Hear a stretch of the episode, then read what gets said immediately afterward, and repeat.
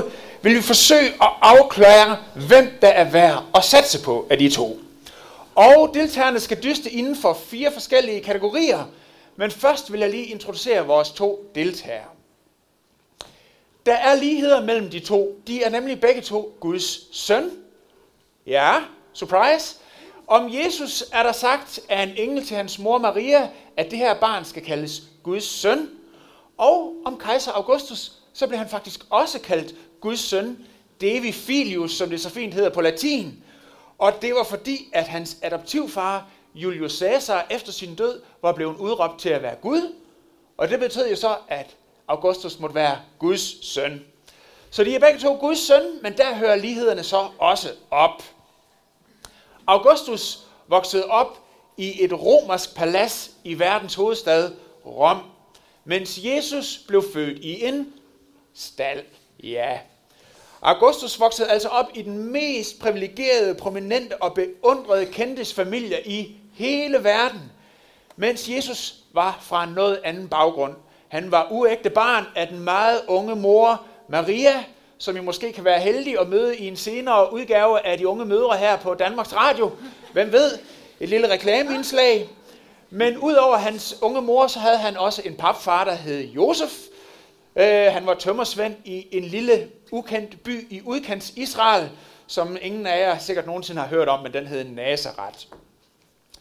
Så det var lidt om de to deltagers socioøkonomiske baggrund øh, hvilket nok siger en hel del om deres sociale arv, og det de bærer med, og nok også den retning, som deres liv vil få. Så spørgsmålet, vi stiller i versus i dag, er, hvem vil du satse på af de to? Og alle jer, som ser med derhjemme og øh, følger Flow TV, har allerede logget ind på øh, appen, versus appen, hvor I kan stemme på de her to deltagere øh, under de kommende discipliner. Kejser Augustus og spædbarnet Jesus skal nemlig dyste i fire discipliner. For det første disciplinen offentlig titel, for det andet disciplinen udbredelse, for det tredje disciplinen followers, og som det sidste disciplinen styreform. Er I klar til at se med på de fire discipliner? Yes. Skøn, skøn, skøn. Første kategori er officiel titel. Og den første af vores to deltagere er en virkelig kendt herre. Hvis i død havde han ud over navnet Augustus den officielle titel, og hold nu godt fast, den kommer her. Imperator Caesar Devi Filius Augustus Pontifex Maximus Consul den 13. Imperator den 21. Tribunica Potestatis den 37. Pater Paterae. Det er nok en flot titel. Det lyder næsten som når en fra kongehuset skal giftes, ikke? Men Jesus derimod havde sådan set ingen officiel titel. Blandt sine venner blev han dog kaldt mester. Så nu er det jeres tur til tasterne, baseret på første kategori. Hvem vil I så tippe til at få mest indflydelse og blive husket i længst tid? Ja. Næste kategori er jo som sagt udbredelse. Og lad os igen starte med øh, herren til højre, Augustus igen. Augustus, han var som nævnt i begyndelsen kejser i Romeriet.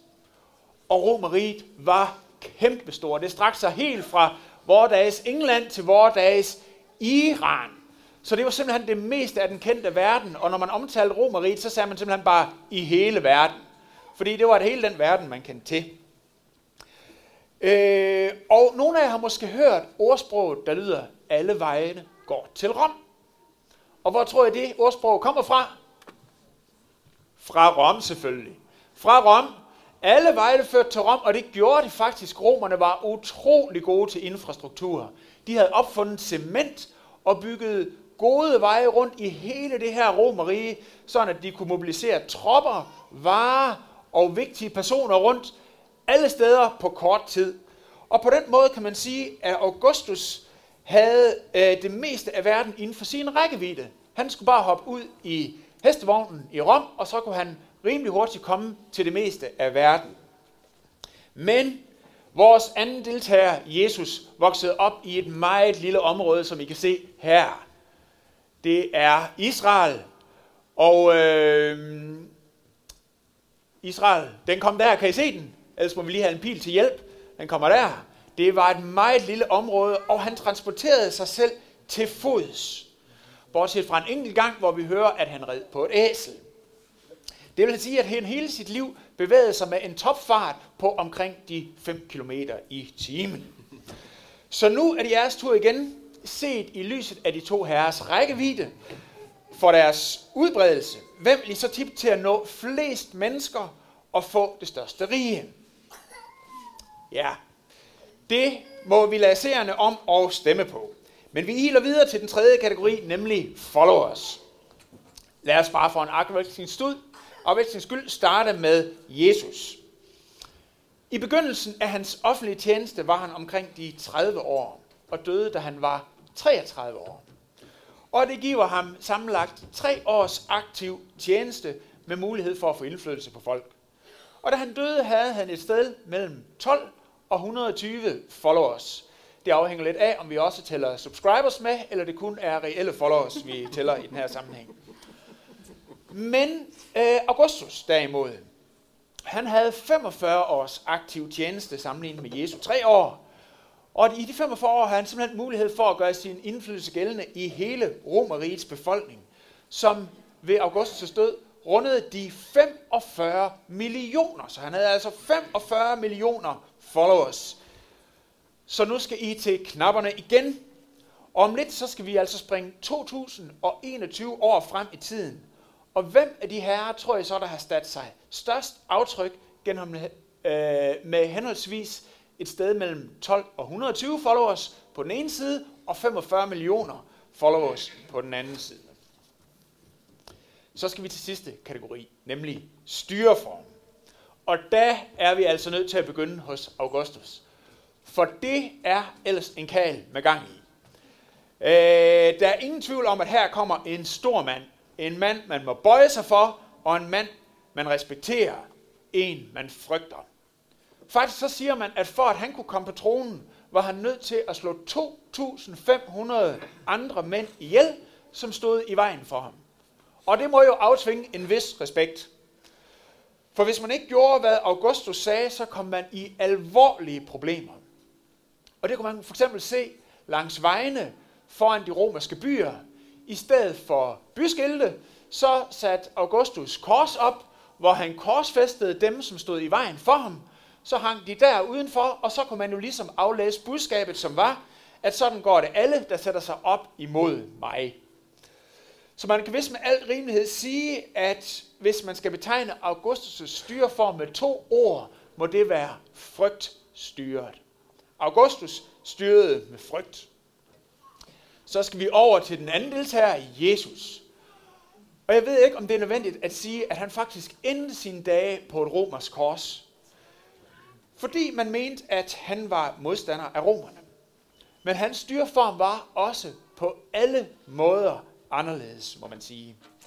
Den var ganske enkelt kendetegnet ved ordene frygt ikke. Frygt ikke. Og det blev sagt talrige gange omkring hans fødsel. Først af en engel til en flok hyrder. Og hvorfor skulle man så ikke frygte, kunne man spørge. Og det svar, som hyrderne fik af englen, var et meget mærkeligt svar. De fik svaret, man skulle ikke frygte, fordi der er født et spædbarn.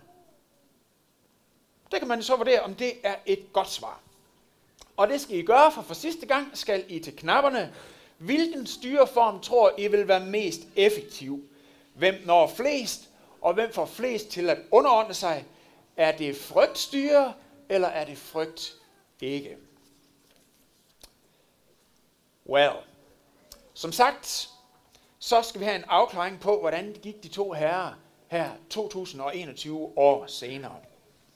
Og til alle jer derude ved tv-skærmene, som allerede har afgivet jeres afstemning, kan jeg se, at teknikerne er ved at samle de forskellige øh, afstemninger sammen, og vi er snart klar til at præsentere et resultat.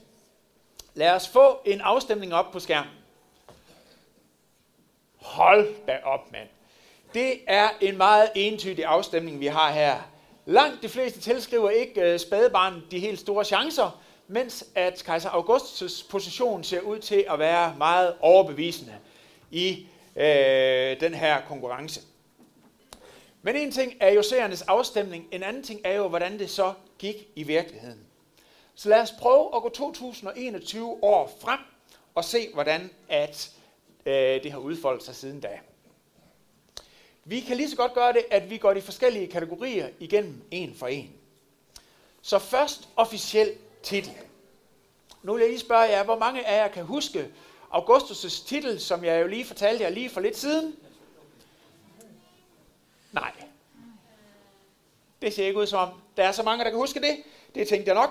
Men til gengæld vil jeg gætte på, at flere af jer dagligt folder hænderne og beder til Jesus med flotte titler som både Herre, Konge og Gud.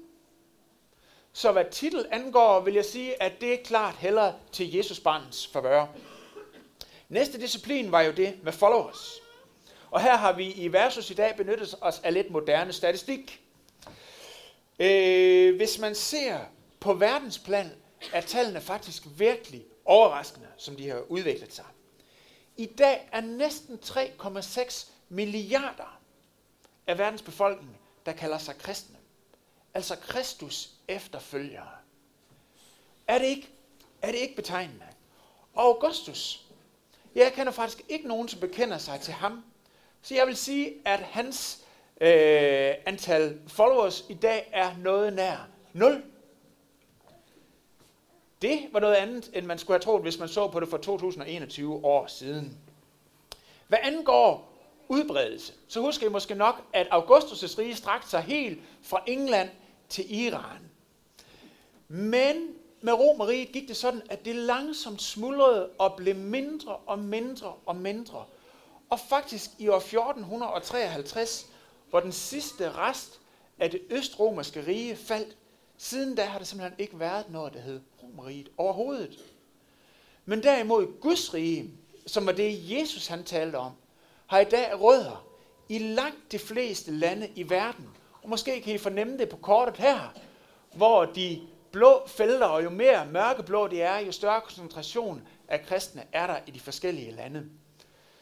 Og de ord, som Jesus efterlod sig i Bibelen, er oversat til, og hold nu godt fast, intet mindre end 3.495 forskellige sprog. Så 89 procent af verdens befolkning i dag har adgang til at læse om Jesus på et sprog, som de forstår. Okay. Så lad os prøve at se på den sidste kategori, styreform. Øhm, der må vi vist konkludere, at på baggrund af de tre første kategorier, at Augustus' tilgang med styre via frygt og redsel ikke holdt på den lange bane. Men derimod Jesus' frygt ikke. For i dag beder 3,6 milliarder til Jesus med ordene fra fader, hvor, hvor vi siger, komme dit rige. Og vi siger, dit er riget, din er magten, og din er æren i evighed. Amen. Jeg tror, hvis vi havde stået med en pose penge i år 0 og fik mulighed for at satse på enten kejser Augustus eller spædbarnet Jesus, så er jeg overbevist om, at langt de fleste af os vil have satset pengene på kejseren. For hvem vil tro, at et lille, nyfødt barn smurt ind i fosterfedt og halm skulle komme til at forvandle verden? Hvor mange tror jeg? Jeg tror meget få. Måske hans mor, men ellers ingen. Men det gjorde det. Jesus har siden år 0 forvandlet verden. Og her i år 2021 sidder vi en flok af kristne i Kolding Valmenhed i det høje nord og tilbeder Jesus. Hvorfor? Hvorfor gik det sådan? Hvorfor faldt det så anderledes ud, end man skulle have troet? Hvorfor vandt spædbarnet? Det gjorde han, fordi at frygt overgår. Nej, modsat. Frygt ikke overgår frygt. Frygt ikke overgår frygt. Og jeg vil sige lidt omkring frygt. Frygt er den bagvedliggende motivation, der gør det alt afgørende for mig at vise verden, hvor vigtig og hvor sej jeg er. At jeg er noget, at jeg er nogen, at jeg har betydning. Fordi det mest frygtelige, vi kunne forestille os, er ikke at blive set. Det gælder både for mig som en individualistisk dansker, såvel som det galt for diktatoren Augustus. Du skal se mig, for det har jeg behov for. Du skal beundre mig, du skal elske mig. Og hvis ikke du kan vil elske mig, så frygt mig i det mindste. For jeg er stor, jeg er vigtig, jeg er smuk, jeg er stærk, jeg er farlig, jeg er betydningsfuld, jeg er sejere end dig. Det har vi brug for. Det er det, alle reality-stjerner siger. Det er det, YouTubere siger.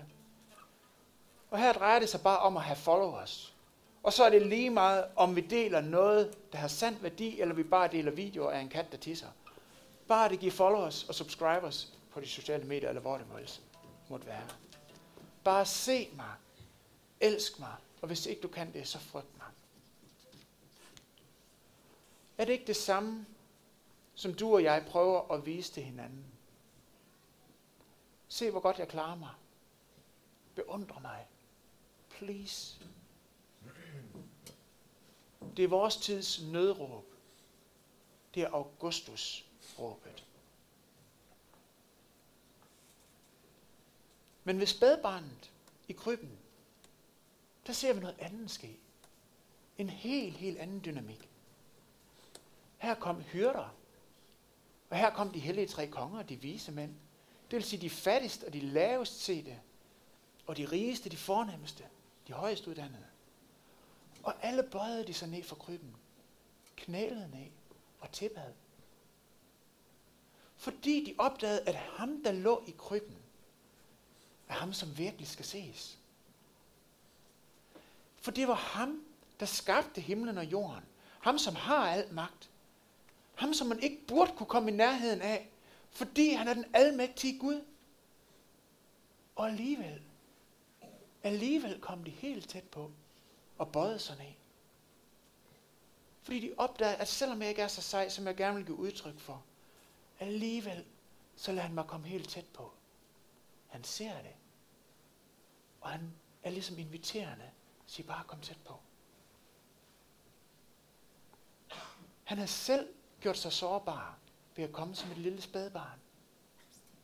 Og derfor tør jeg, tør vi, har mand turde, også komme tæt på og lade sig være sårbare.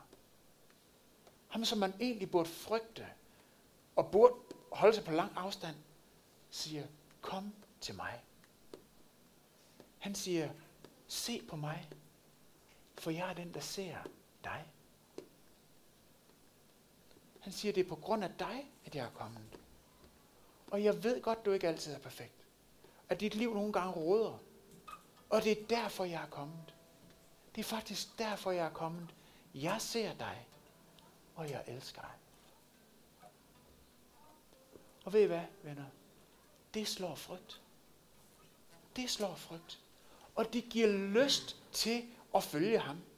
Sådan som milliarder af mennesker har gjort det gennem tiden. Det, som Jesus gjorde, giver ikke frygt, men det giver ærefrygt. For hvis han er villig til at opgive sin status, for at komme helt tæt på, hvis han er virkelig villig til det, så er han virkelig en konge, som jeg har lyst til at følge. Hvis han vil opgive sin magt, al sin malighed, endda sit liv, for at komme i øjenhøjde med mig, så er der faktisk ingen, som jeg har mere lyst til at være tæt på, og opgive alt for at få lov til at følge. Ærefrygt overgår frygt.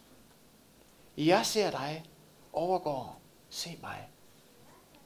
Frygt ikke, overgår frygtstyre. Det er jul i dag. Og i julen kommer Jesus til dig og rækker sin hånd ud og siger, frygt ikke. Frygt ikke, men tro på mig. Og ved I hvad, venner? Derfor kan vi ønske hinanden glædelig jul. Ikke bare som et velmenende ønske om, at det nu må blive en hyggelig eller god jul. men også som en proklamation af, at der er fred tilgængelig. Derfor glædelig jul.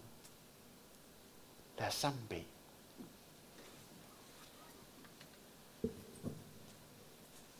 Kære Jesus, vi takker dig, fordi at du kom til os i julen. Og tak, fordi vi har fået lov til at lære dig at kende. Tak, fordi vi har fået lov til at se din storhed. Tak, fordi vi får lov til at høre dit frygt ikke. Og Jesus, vi ved, at du kender os. Vi ved, at du ved lige præcis, hvor vi er henne. Og vi ved, eller du ved, at du ved, hvad det er, vi hver især kan frygte, eller hvad det er, som kan lage os. Og, øh, og vi beder bare om, Jesus, at du vil komme til os. Vil du komme til hver enkelt, som er her i dag, og sige dit frygt ikke. Lige der, hvor du ved, at vi har brug for at høre det. Vi takker dig, Jesus, fordi at vi får lov til at være hos dig. Tak fordi, at du vil elske os ud af vores frygt. Tak fordi vi kan få lov til at tjene dig og følge dig. Tak fordi du slår alt andet, som vi ellers kan blive optaget af, og måske tænkte, at det kunne være det, som vi som vil holde på den lange bane. Tak, Jesus, fordi at du er kommet til os. Tak, fordi at vi kan få lov til at have dig som indhold i vores liv. Tak for julegaven, som er i dig, Jesus. Og jeg beder, Helligånd, om, at du bare vil gøre det stort og levende for os. Sådan at det også den her jul må fylde vores hjerter med tak. Fyld os med freden for dig. Jesus, vi vil overgive os til dig.